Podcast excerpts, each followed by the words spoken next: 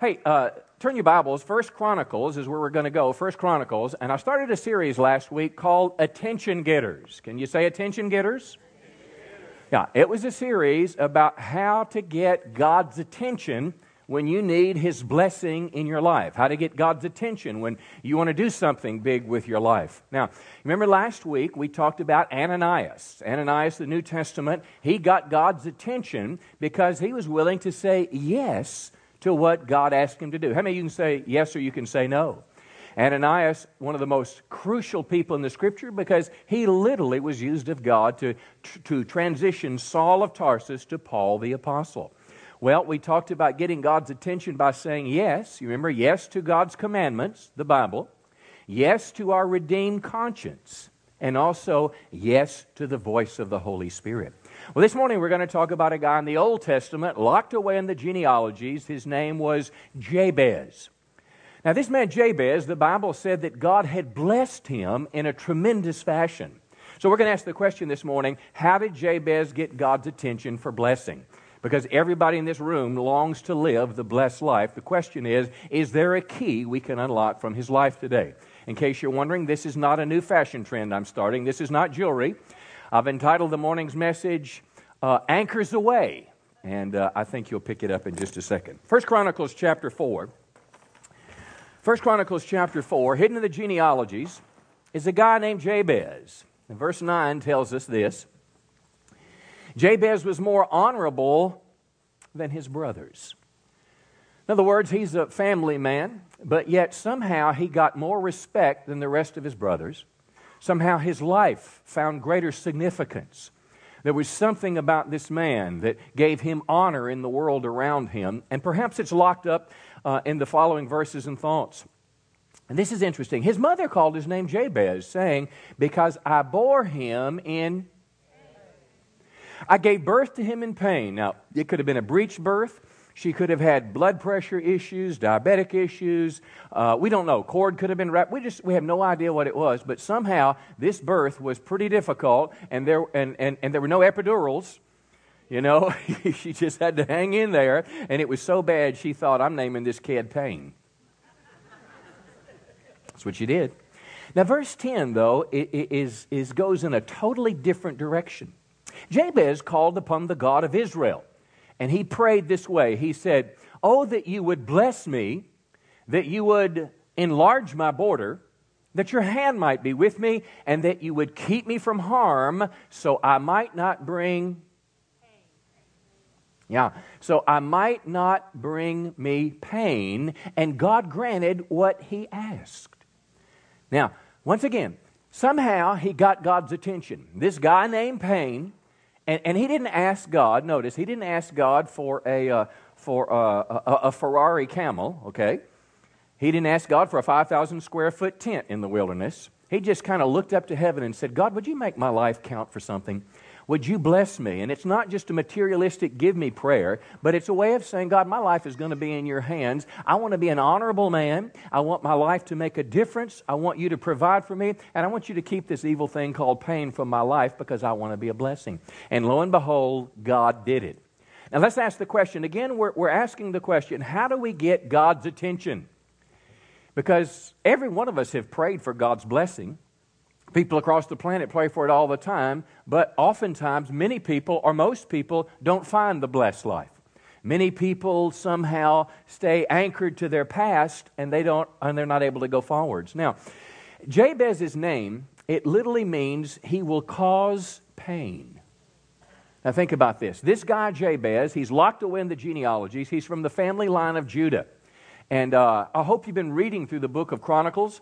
We go read a couple chapters in the Bible a day. We've got a Bible guide on the phone app or the uh, web page, or you can pick up a hard copy out front. I read it every day, and I must say, those first seven or eight chapters of Chronicles are some of the most boring books in the Bible. Come on, you can tell the truth in church. Because pretty much all it says is so and so begat so and so, and so and so begat so and so. 500 names over a thousand, uh, several thousand years, beginning with Adam, all the way up to the end of the exile. And genealogies were important for the nation of Israel because that gave them an identity, not just with God's chosen people, but a tribal identity which would determine what their role in, among God's people was. So, big, big deal for them, not much for us. And I almost called Dusty, I guess I'm being honest, and said, next time we do the Bible guides, let's kind of omit those, those seven chapters. But I ran across Jabez and repented. What I do is I, is I scan the genealogy, I get out the meat of it, and then I go read an extra chapter of Proverbs, is, is what I do, by the way. But anyway, it got my attention again. Now, here's this guy stuck in these genealogies, but something about his life was blessed. Now, Jewish writers tell us that Jabez was an eminent scholar in the Jewish law. In other words, he was like a lawyer, but specializing in the law of the Old Testament. He had so many scribes or assistants associated with him that they literally named a town after him. So, this is a guy that made something of his life, but yet he started out in life with a name called Pain. Remember the Johnny Cash song, A Boy Named Sue? Dad was going to make his kid tough, you know, so he named him Sue, and every time he'd go somewhere and introduce himself, people would laugh. He'd lock the door and beat him up. And he said, Hey, look, when I have a kid, I'm going to name him John, Bob, uh, Tom, anything but Sue. How many know your name, it, it, it, it affects you? Your name determines how you think about yourself. So every time Jabez, his mother would call him to breakfast, Jabez, come and eat. It's like saying, You that will cause pain, come eat. Anybody ever called stupid when you're growing up? More than once? And it's almost an identity that can lay hold of us. It's a box that we get in that can be very, very destructive in our life. But somehow, Jabez overcame his pain and his life became a contradiction. His life became a contradiction because here's a guy that was named Pain, ended up blessed. Here's a guy that started out life by looking at a painful past and broke away because he was able to look at God to determine his future, listen now, and not his past. And this is the message this morning that he was able to overcome his name and his family problems by turning to God. Now, let me contrast something. Chapter 7, verse 23. Have you ever heard of a guy named Beriah? See your hand. Oh, one person has. I didn't have a clue who this was, but I caught my attention to this. After Ephraim, verse 23, slept with his wife, she became pregnant, gave birth to a son. Ephraim named him Beriah because of the tragedy his family had suffered. Now, listen to this Beriah means tragedy. Jabez meant pain, Beriah meant tragedy. And if you read a couple verses prior to that, you would see that Beriah's two older brothers were murdered by an invading tribe, and they're dead, and now he, the last son, is born, and we name you tragedy. We name you pain, we name you Sue, we name you tragedy, and that's your identity. And if you look at a family tree, what you see is, is Ephraim's family tree. You see Beriah, and there's nothing under it. There's nobody else there. There's no mention of, of, of, a family. There's no mention of, of what he did with his life. There's no mention of anything having to do with success. The Bible is silent when it comes to Beriah. Now, how many know when the Bible is silent, we have to be careful as we speculate? But as we look for biblical principles that could well hold true, that's one that I'll suggest to you this morning. What was the difference? Why was Jabez named Pain able to go on and live the blessed life? But Beriah, from what history tells us, we know nothing. It seems like tragedy started his life and tragedy defined him, and his life amounted to nothing. Why is that? Is it just possible that the way they dealt with their past? Is it just possible that maybe as we see this today, that some people live each day so conscious of a painful past that they can't go forwards. And though they may even believe in God, they have not looked to God like Jabez did because their life is chained to a painful past. I'll suggest to you this is something all of us can relate to. It may have roots in, in for example, maybe you're a, a, Native American and maybe you, you, you, you, you know the stories of the Trail of Tears and the, and the horrible tragedy that befell the, the Indian people, the Native Americans. Uh, maybe you're here and you were molested as a child. Maybe you don't know who your father is. There's things that happen in life that define who we are today. I know children whose personalities have changed in school because of a teacher that in trying to control them, they shut them down and they crush their spirit. Things happen in life. I can look back. I've struggled with rejection all my life. And I can look back at a key person in my life of what they said to me, of something that made a mark at a vulnerable time in my life, and it became an anchor that if I'm not careful, when I meet you in the hallway or something happens in our relationship, I can look at it this way and interpret it through the pain of the past. So Jabez had an ability to look to God and let God determine his future as opposed to being defined by the past. Now, let me kind of illustrate an anchor. You know, an anchor can be really good or really bad. If you're fishing for crappie, any crappie fishermen? Yeah, an anchor can be a good thing when you come on a crappie bed, right? You drop it in the water, you know where the fish are.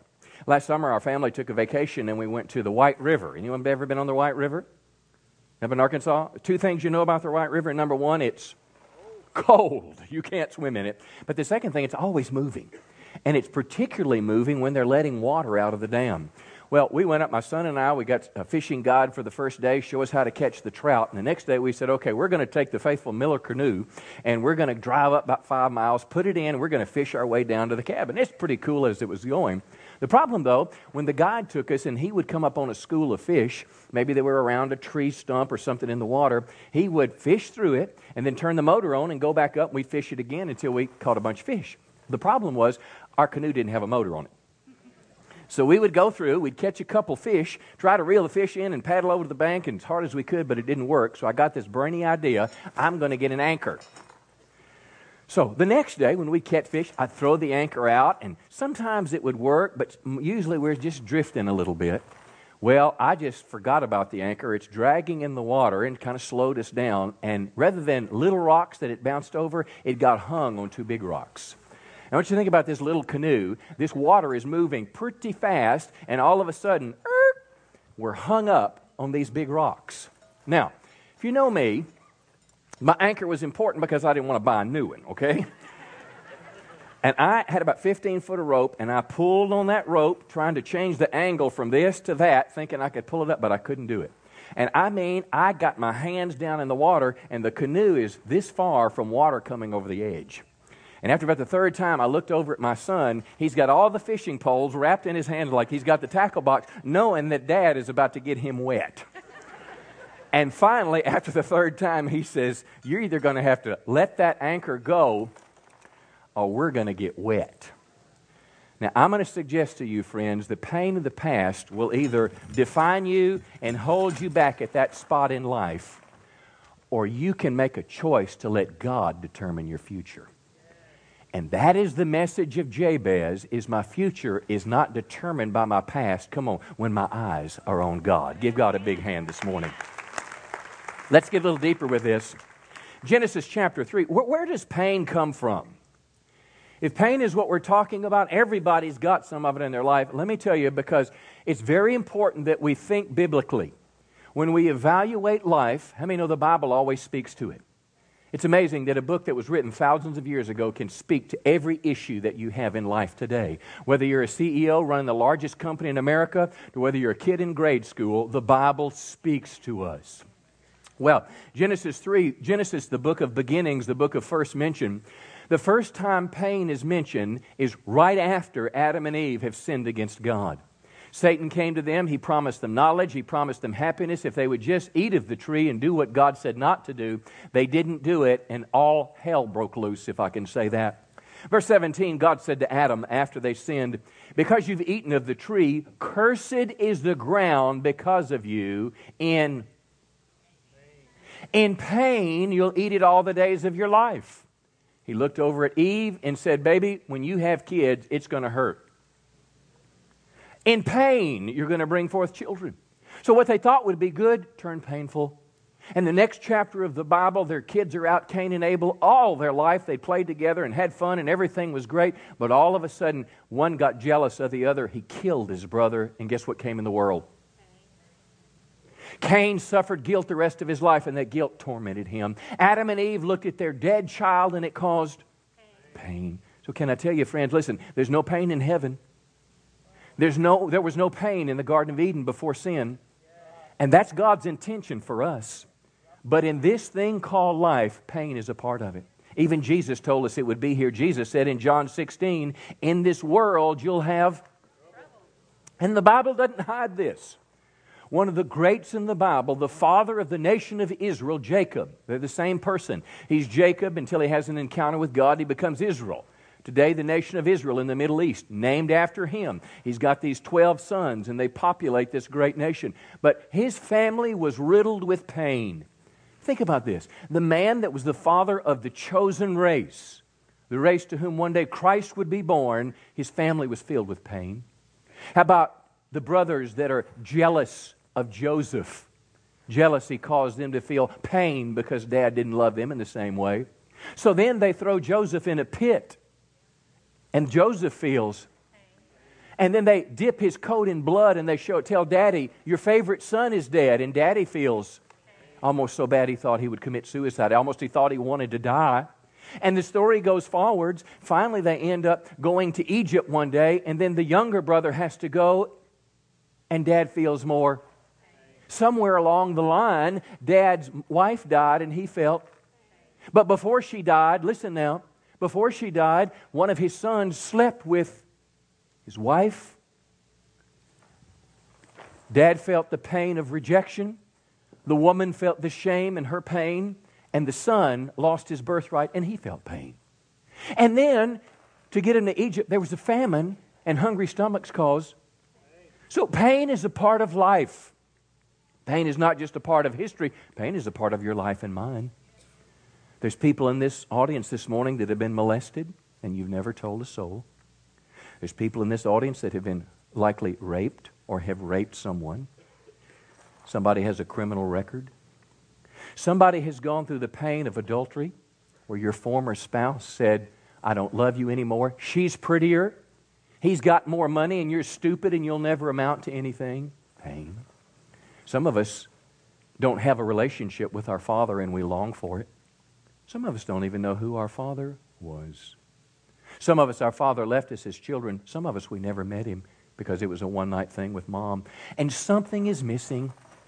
Some of us have gone through a divorce, and every holiday that comes up, every birthday, every time there's a baseball game, pain. And it's almost like if you're not careful unconsciously, some of, some of us, our, our, our whole identity, our race is known discrimination. Some of us have, have known heartache. Some of us have gone through bankruptcy. We don't show up the same places anymore with the same old friends because we don't have money we feel pain. Now, the question is Am I going to be with my pain like Benaiah to always look over my shoulder at my name of tragedy? Or will I somehow be able to make a connection with God like Jabez and make a choice that I'm not looking backwards, but I'm look forwards because God determines my future. Listen, believer, God determines my future, not my pain. You see, the scripture says He's the same yesterday, Jabez, today, and forever. And He's a God that wants to bring you freedom and healing and deliverance. Come on, not a continual reminder of pain. See, it's the world we live in. We have a class on Wednesday nights, by the way, called Freedom that's geared just for this, just four weeks long. Join anytime, 7 o'clock, and it's all about helping people get healed and set free in life. Now, let's keep going. Um, what we do with our pain determines our future. Now, this is huge. There's two ways to deal with pain. Number one, you can blame somebody else for what's wrong in your life. It's somebody else's fault. It's my ex's fault. It's my father's fault. It's the man's fault. It's the government's fault. It's the company's fault. It's somebody else's fault. I, therefore, I make excuses, and if I'm not careful, I can become a lifelong victim. And I'm concerned about America today. It's almost like our culture is a culture of victims and the appeals of our politicians, they've got us in little boxes. And my box just happens to be a middle aged uh, white heterosexual, but also my family heritage from the Baltic state of Latvia. Hitler drove my grandparents off of their land. They ended up as sharecroppers in New Orleans when they got off in the boat. And my mother was 12 years of age, and her personality was shaped by the experience not knowing English. Come on showing up somewhere, not having any money, not having anything. And it shapes who we are. And we can look back the rest of our life trying to get even, trying to punish the one that hurt me. Because, and, and, and we all know that justice is a biblical concept. Judgment Day is a day of justice. The great clarion calls of Scripture is that we show justice, particularly to the poor and the needy and the helpless and the orphan and the widow. Come on. We're supposed to treat people in a just fashion. God is a just God. He gives us mercy through Christ and salvation and forgiveness, but God is a just God. And when we've been wronged or something has missed us, we want to make it right. But I'm telling you, there's a wrong way and there's a right way. There's a Jabez way and there's a Benaiah way. And the Jabez way will let your future be determined by God, but most of what the world offers us makes us look right back there, and that's our identity. You can deal with it that way, or you can turn your past over to God and start living with God for all your heart. The choice we make will determine if we're bitter, angry, vindictive, hateful, or if we're healed and set free. I've watched it in two family members work out in a very, very negative way because pain was so harsh. Now, let me give you some hope this morning. The Lord can heal you from your pain. Now, I want you to open your heart here because what we do with pain, we repress it, we stick it down inside of us, we don't want to deal with it. See, I talked to a, a young person recently, like Linnell, one of their parents were diagnosed with a terrible disease. Some of the children would come home and hug and try. Other child wouldn't even want to talk about it, wouldn't even want to deal with it. That's the way we deal with pain. But could I give you some hope this morning? Is it just possible that the Holy Spirit could let today be a market day of freedom in your life? Is it just possible you could get God's attention, come on, by determining that you're going to let God determine your future and not your past? Isaiah 61, verse 1, Jesus quoted this scripture in Luke 4 when he began his public ministry. He said, The Spirit of the Lord is upon me because the Lord has anointed me to bring good news to the poor, but he has sent me to. Say it with me. Bind up the brokenhearted. How many can say, I can, I can relate to that? God is a healing God, but He doesn't stop there. He repeats it. He said to proclaim liberty to the captives and the opening of the prison to those that are bound. Now, is there any rec- uh, recording in Scripture of Jesus going to a jail and leading an insurrection to let the prisoners go? No, not while he was on earth in a spiritual way, but here it's talking about the bondage of our soul. The bondage to sin, the bondage to the past. I'm telling you, Jesus Christ can help us be free. Somebody say, Praise the Lord. The psalmist says, Psalm 34 18, it says, The Lord is close to the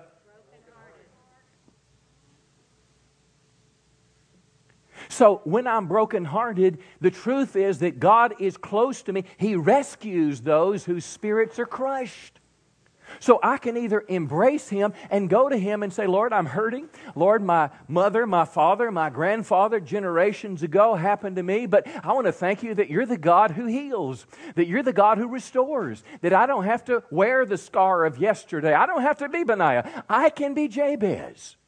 I'm telling you, when hope in God springs forth from your heart and a determination that my past will not define me, come on, my future is defined by God, something can happen on the inside of us. Let me give you some pain medicine. How many know when you're hurting you need medicine? Well, let me give you some Bible medicine. Now, look, we're going to have an opportunity into this service for what I think could be some of the most significant prayers that have ever been prayed in this church. Because as the Holy Spirit is speaking to you about things in your life, it just could be that this may be a God moment today. And prayer has its place. Prayer is powerful. But how many know you have to work out your salvation with fear and trembling? Which simply means you're not working to get to heaven, but you're applying biblical principles to life. Well, here's a way to be healed Romans 12, verse 19. My friends, do not try to punish others if they wrong you. Is that what it says? Nope. Read it again. Do not try to punish others when they wrong you. So the presumption is is people are going to do you dirty. People are going to take advantage of you. People are going to hurt you. But the Bible is very clear, don't punish them. Wait for God to punish them. And when he does, don't clap your hands now, okay? Just because God finally got them. But what he's saying is if you want to be freed from them, you've got to stop punishing them. Do a little quick survey here. How many people in the room today, if somebody messes with you, you're ready to bop them right in the nose real quick and you're ready to do it? All right, come on. How many here you punish in a more subtle way? You withdraw. You withhold affection. You don't call your parents. You roll over at night and wait for your spouse to talk to you. Let me see those set of hands. How many people are so confused you don't know what you are? Let me see your hand. All right. Well, somewhere in this, though, is the, is the, the, the, the need for justice.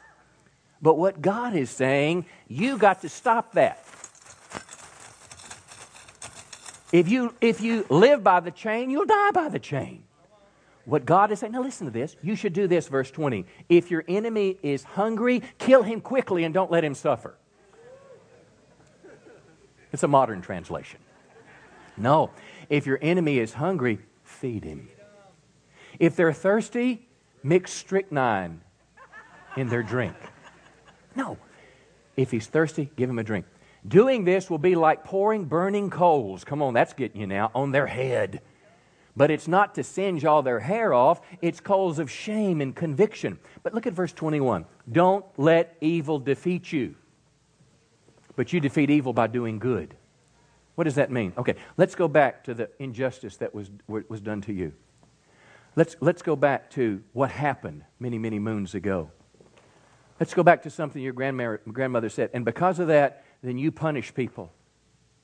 Your daddy hurt you, and every time you see him, you're hurting him back because you wait for him to apologize to you, but it never comes. You have a, a, standoff going on between you. You're both hurting on the inside, but you both continue to respond in ways that produce more pain because both of you are hurting, and neither one of you will reach out, come on, and say, I love you, would you forgive me? And because neither one of you do it, the cycle just keeps going. What God is saying, break the cycle. Because every time you participate with more pain, what you do, you're cooperating with evil. And Satan, who started the pain, keeps the pain going. I'm preaching better than you're amening this morning. Luke chapter 6. Now, if I could cut out a portion of the Bible, this is a portion I would cut out. That was a joke, okay? I don't, I, am not very funny, but that was a joke this morning. But it is something I wish were not there. The words of Jesus I say to you, love your enemies. If I'm supposed to love my enemies, how much more my family? Christ, uh, uh, brothers and sisters in the body of Christ. You know, some of the meanest people in the world are Christians. The, the reason thousands of people are out of church today because they've been hurt in the house of God. I understand. It's a job hazard that I in my in my career. Jesus said, I say to you, love your enemies. And then what does he say? Do good to those who hate you. Have you ever heard them say that on, on, on, the evening news? No. All they want to tell you to do about what the jerks have done, and then hopefully the government is going to take care of the jerks. And they're going to use your money to do that, by the way. Do good to those who hate you, bless those who curse you, pray for those who are cruel to you. Could it be that this is God's way to help you take the chain off?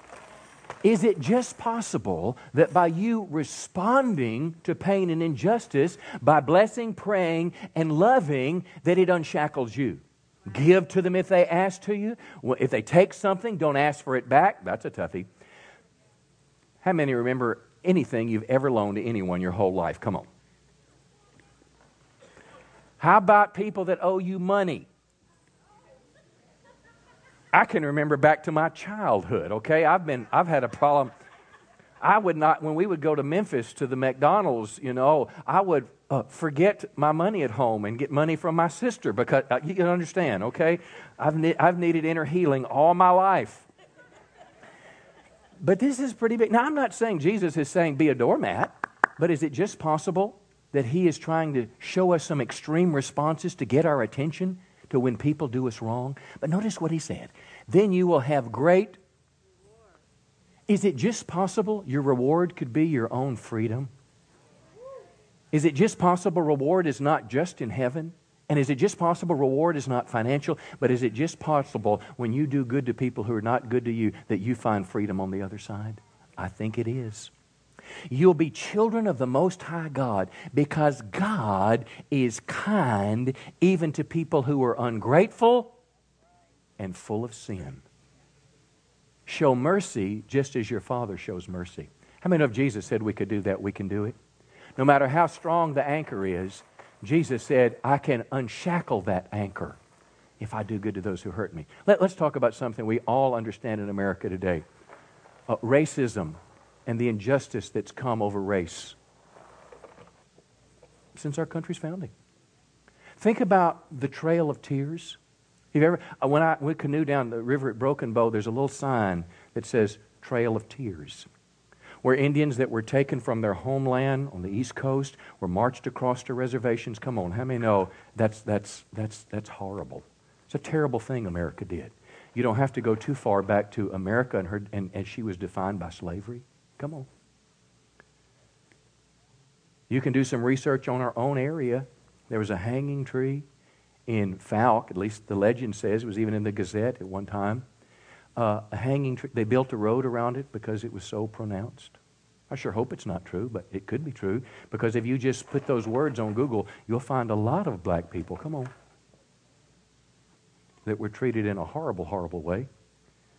I don't think our culture knows how to respond to the past injustice. How about the Japanese in the internment camps? In America. Not prisoners like were brought here from Germany in World War II, but I'm talking about Japanese citizens that were arrested in America after Pearl Harbor? I mean, how about the Hispanic people in the Southwest? How, about the Native Americans? I have a friend of mine. His name is American Horse. He's a, he's a, he's a, leader in the American tribe. We helped him build a church on the reservation. They're still waiting for our government to give uh, South, North Dakota back to them because we broke a covenant. Now, it's all, it's all around us, but our nation doesn't know how to deal with it today. Our president, when he wrote a book uh, several years ago, Dreams of My Father, he quoted his pastor of 20 some years, Reverend Wright, who said this White folks' greed runs a world in need. Now, are there greedy white people? Absolutely. But some of the most generous people I've ever met happen to be white. The problem we get into is when we make broad generalizations about life. Have I got your attention? Let me something that I read this week we don't, we don't know what to do with race in America today. We're hurt, we're shackled, and people earn their livings today fostering the racial pressures in America. Have you ever heard of the knockout game? Let me tell you what it says. I just read this this week. It was shocking to me. The knockout, here's the rules for the game are simple. First, start with a crowd of black people. And again, this is not all black people, but in this case. Find a white person, doesn't matter who it is, man or woman, beat them until they're unconscious, or until your arms or legs get tired. Repeat as desired. Some people keep score, others yell knockout game and laugh. This has happened in the last three years 450 times in 85 American cities. It happened a few days ago on the campus of the University of Alabama, and three players in the championship game had gone around campus to play the knockout game. Three huge football guys went to play. Now, is this just black or is this just white or is this a confused nation that for some reason is just keeps looking back and letting the anchor determine everything about our life? And we don't know how to go forwards, and somebody else tells us to go over here and we'll be happy, and then we try to go over here but it still has a shackle. Is it possible we'll never find answer to these issues in our government or in our culture, but these answers should come from the people of God? Is it just possible that I can be a Jabez, come on, and I can put my foot up whether I was molested or discriminated against or whatever, but I can just make a choice that whatever it takes for me to get this chain off, that I'm going to let it go and I'm going to let God determine my future. I am not going to be defined as Ben-Oni, but I'm going to be Jabez and I'm going to lift my hands to heaven and I'm going to say, God, I'm hurting. I've been done wrong. Hitler took my family's property. But I just bless the German people and whoever lives in my granddaddy's house today, I bless them and I bless whoever farms that 300 acres. Is that possible? Would that produce a different America? I think it would. And you may be sitting saying, say, Preacher, how can what you're saying be true? Listen, I'm going to close with this. I've been trying to tell you all morning my pain doesn't determine my future. God does. Ephesians 3:20 says this, with God's power working in us, God can do, say it with me, much, much more than anything we ask or imagine. Maybe you know it this way that God is able to do exceedingly abundantly, come on, above all we can ask or imagine, according to the power that works in us. It is not just self will, it is the power of the Holy Spirit that can make you free. It is the one that came to heal the brokenhearted that can heal your broken heart that can use you to be healing in your neighborhood, healing in your school. Come on, healing to gangs, healing to the racial prejudice in America. I cannot control out there, but I tell you, I am proud to be a part of a church that's got red people, black people, yellow people, purple people, white people, all kinds of folks. Come on. I, I am proud to be a part of a church. When I see somebody different from me, I don't care if I'm in the grocery store, the Walmart, or at the country club, that I can go up to them. Come on. And, and, and the culture is looking around me, and the culture is saying, How dare you associate with them? God bless you, brother, because the bonds of Christ, come on, are stronger than our race, they're stronger than our past, they're stronger than our socioeconomic status. Come on, it's the blood of Christ that can make us different. Well, look, we're going to close with prayer in a second, but I want to show you a little video it's, uh, it, was a, it, it, was captured when Pastor Rick Warren was invited to come on the Oprah show and teach Oprah a little biblical truth. And uh, he said, I'll come, but I want to bring somebody with me, and I want you to hear this testimony. Now, listen a man that was born with no arms and no legs. And if you can think about someone who had a right to look backwards, it'd be this guy. Listen to his testimony, and then we'll close with prayer.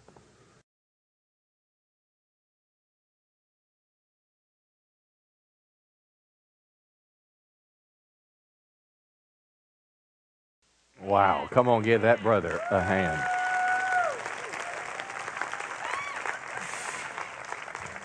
Don't ever complain again. Now imagine if you're him. He doesn't have it when he's born and young. He doesn't have that chain around his his leg. He's just all wrapped up in it.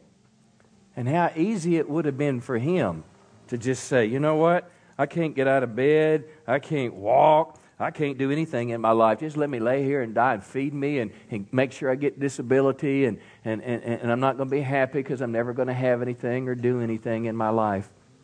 Did you hear him say a hundred million people have watched his YouTube when he gave testimony. How many millions of people were watching Oprah that day? Come on. And he didn't say, I did it because I pulled myself out my own bootstraps. He said, The Lord Jesus Christ, come on, set me free. And what he did for me, come on, he can do for you too. He could just get it off the stage of our life. So here, here's my question to you today Are you going to be shackled to your past? Or are you going to let your future be determined by God? We're just going to worship for just a moment. And just stay tuned in for just three, four more minutes, and we're going to pray. But I want to pray with you and just invite the Holy Spirit to come and begin a healing process. Come on. That will take every chain off our lives. Just begin to sing it. And I'll let you be prayerful. Worship with us, whatever you like to do. And how does mercy come to me? Blood become my covering. I do not deserve these things. Love has done So I leave the God whose love delivered me. I magnify Christ, the coming King. Glorify the Lord who lifted me with his great love. Who cast my accuser down? Who trampled on my enemy? Ransacked hell and took its keys. Love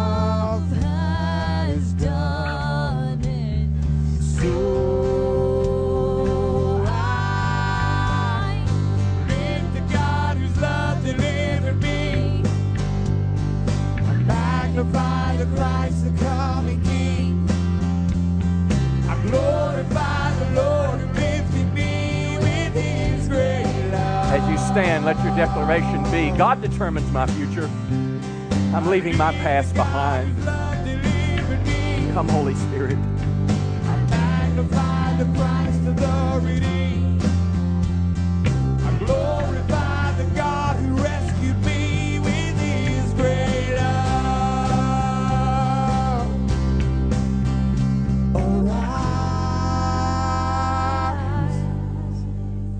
and shine. We pray, Lord. Rest your Thank you, God. Hold on, rise Arise. Arise, O God. and shine.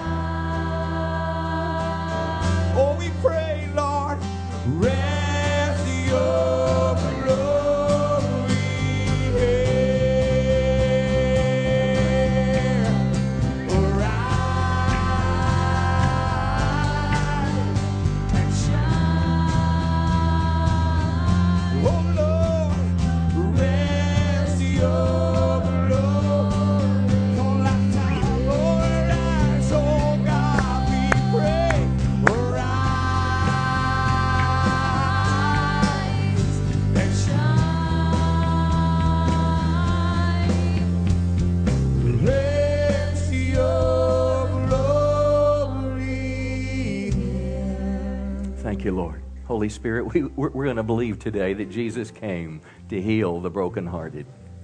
And I'm going to pray over all my friends today, many of which hope has been awakened afresh, that Satan would not steal this word as the parable of the sower. But this seed is going to take root, and it's going to bear Jabez kind of fruit. That today begins a marked difference, not only the way we feel, but the way we treat our enemies, the way we love people, the way we forgive, the way we turn justice over to God, the way we show kindness when other people are doing crazy things. Help us, Holy Spirit, to do this. We want to close the service today with a- an opportunity for personal prayer for you. We pray in every service because we believe in the power of God. We believe that God can touch a human heart as no other man can, and it happens in the place of prayer. We'll pray for anything going on in your world today. You brought a problem, a need to church, you want to turn it over to God or pray to God to help you, we'll pray. Most importantly, we'll pray if you're here this morning and you need to get right with God. I mean, know there's no other need more important than a man or a woman is saved, that their sins have been washed away, that they've committed their life to Christ. Maybe you're tired of the way you've been living. You're ready to get right with God. Maybe you came here this morning like a woman did last night. Said, I just wanted to came and just come and just see if, if God was real, if His presence was what people said it was. And she left with a smile on her face and said, God touched me today. Maybe you need to surrender your life to Christ. Maybe you've walked with Christ in the past, but you've gotten away. And today is the day, I'm telling you, friend, your commitment can change your life. But perhaps the most important thing that deals with this message Maybe you're here today and this awakens something in you, and you just want someone to pray with you that this doesn't leave you, that you've tried to find healing and hadn't been able to do it, and you want somebody to pray for you that God would help you with the next step. Or, or, or maybe you realize, I mean, know Satan wants to keep us bound. Satan wants us to move by feelings, not by principles and truth. Maybe Satan keeps you down, and it's a spiritual thing. You need somebody to pray over you and take authority over that in the name of Jesus. Somebody will do that. But here's a big one, too. When we're wronged, what we want is we want the person to acknowledge it. We want the person who hurt us to say, I'm sorry about what I did to you. We want them to ask forgiveness. And that happens sometimes, but so often it doesn't. And we just let it keep going and going and going. You may never see that person again, or you may see them every day. But if you have a need, now listen, just to hear, I'm sorry that I hurt you. Would you allow our prayer team to kind of step in a role to represent the person that hurt you? And if in a very confidential way, if you'd like to say, so and so did this to me, and I've always longed for them to apologize, would you let that prayer person just say on their behalf, I was wrong, would you forgive me? And would you release them this morning? I'm telling you, something powerful can happen. So we're going to sing this song through another time and then we'll dismiss. But whatever your need is this morning, if you feel God pulling you through my words, let me encourage you to come for prayer. Our prayer team is coming right now, and let me encourage you to slip right out with them as we worship the Lord. Something really big can happen in your life. I'm going to stand in faith believing. Come on, let us pray with you this morning. Don't wait on somebody else. Don't let anything stop you. I want God to help me with this issue of my life. It'll happen, friends. I love you. Thank you so much for coming. God bless you.